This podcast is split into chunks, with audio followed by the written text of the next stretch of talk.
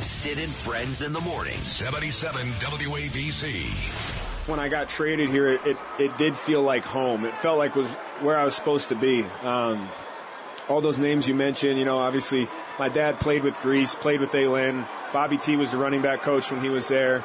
Um, played for Mike. You know, Kyle was in the building all the time. It's just the whole thing is like the second generation of all of those uh, teams that my dad was on, and so it definitely feels like home for me. If you're going to San Francisco,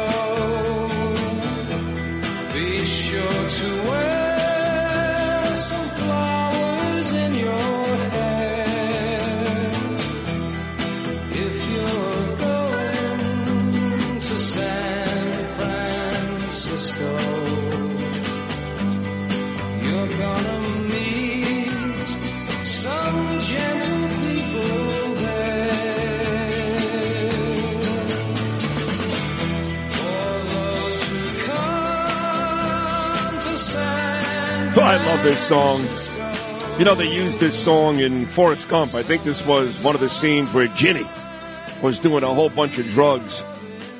And uh, Tom Hanks, Forrest Gump, of course, ends up marrying her. Well, it's just an unbelievable movie. But this is a great song, San Francisco, and that's on the heels of the cut we played from superstar Niner running back Christian McCaffrey. He talks about the trade he was dealt to the 49ers from the Carolina Panthers last year. And he talked a lot in that cut about his father. So for folks that don't know, his father, Ed, and both Ed McCaffrey and Christian McCaffrey both went to Stanford, father and son.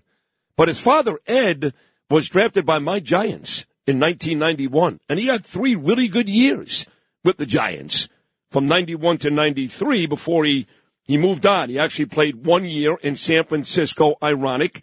And then he went on to play for Mike Shanahan, whose son, Kyle Shanahan, is now coaching the 49ers. But McCaffrey played for Mike Shanahan with Elway in Denver from 94 to 2003. And he was part of a very infamous game. The night before September the 11th, September the 10th, 2001 was the opening night Monday night football game of the year that year. And the season before that, the Giants were in the Super Bowl and they got blown out by the Baltimore Ravens. You remember Ray Lewis, Jamal Lewis, Kerry Collins had a terrible game.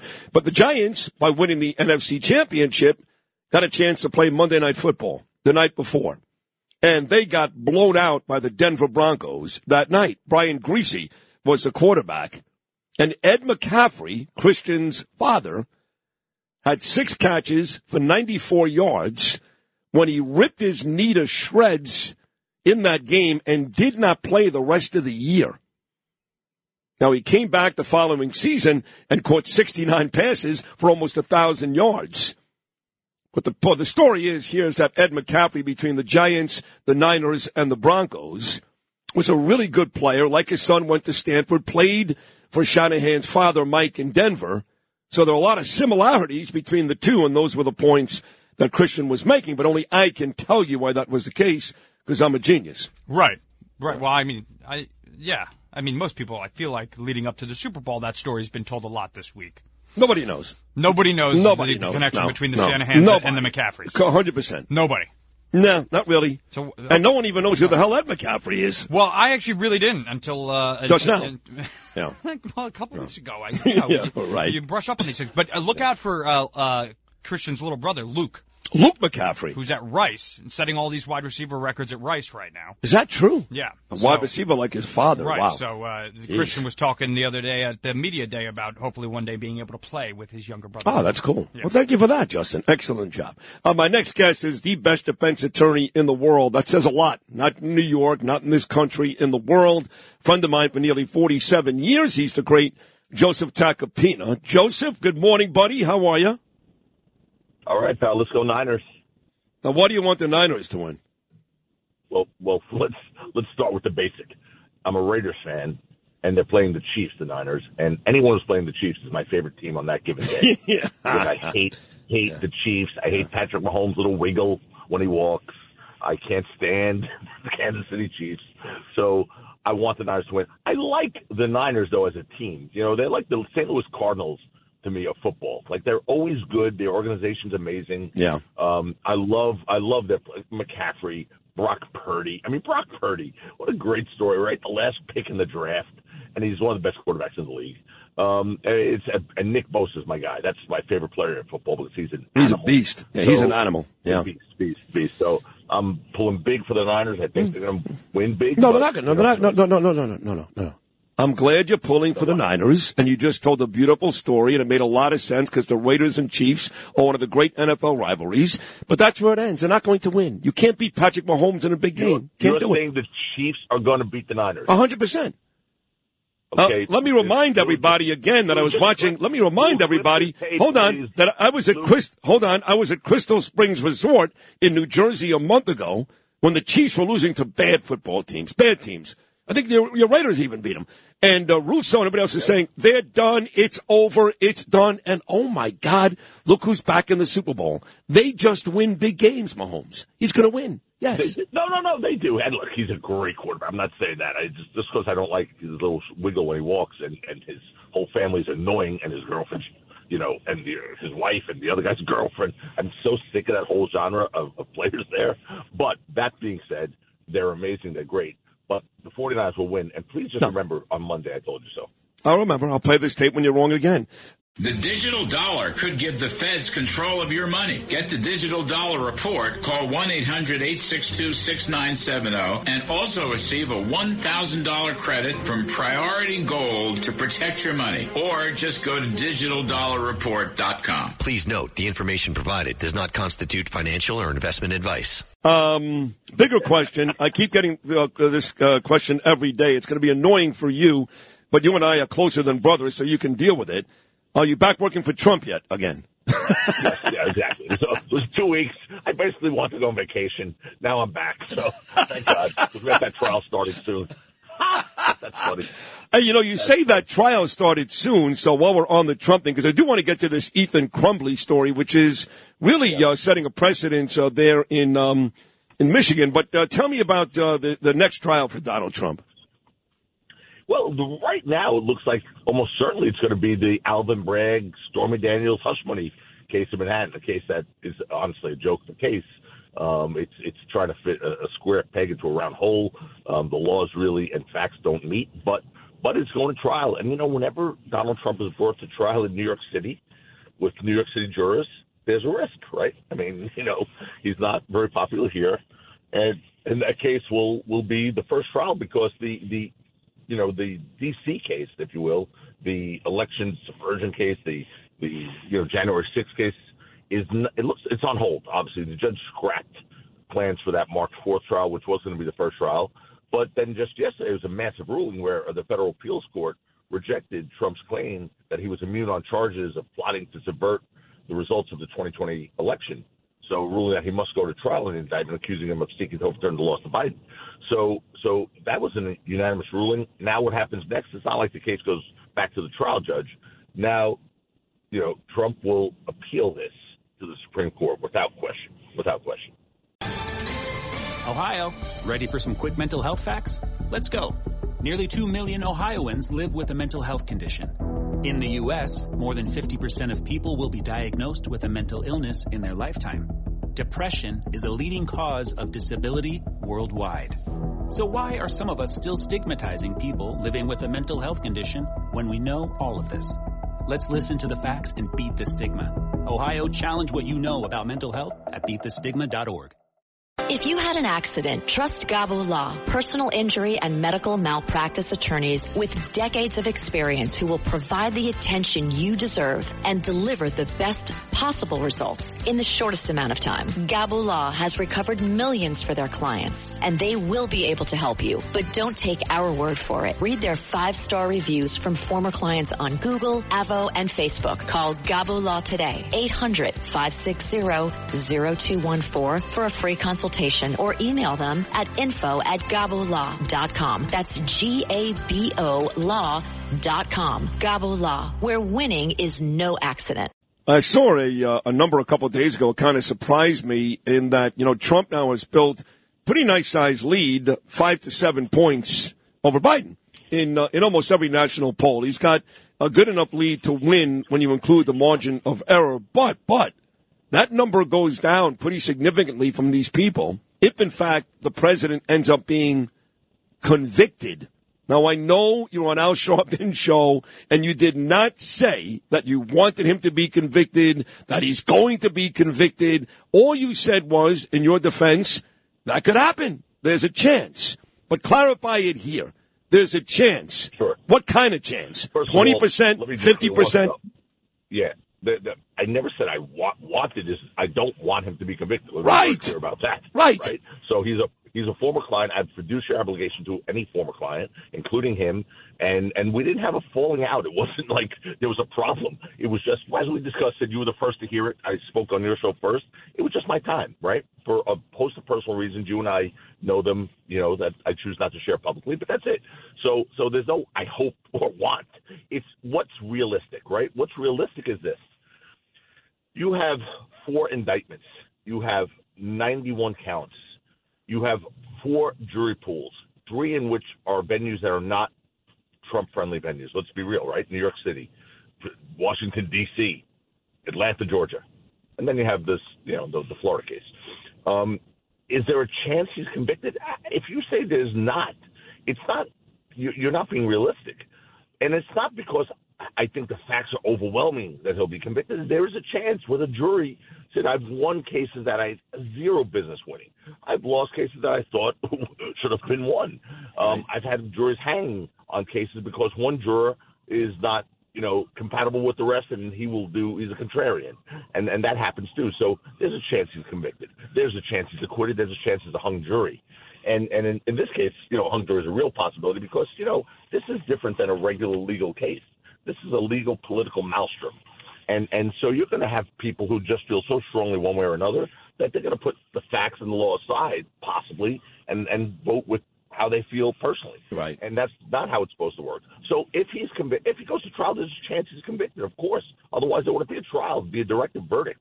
Um, so you just don't know what's going to happen.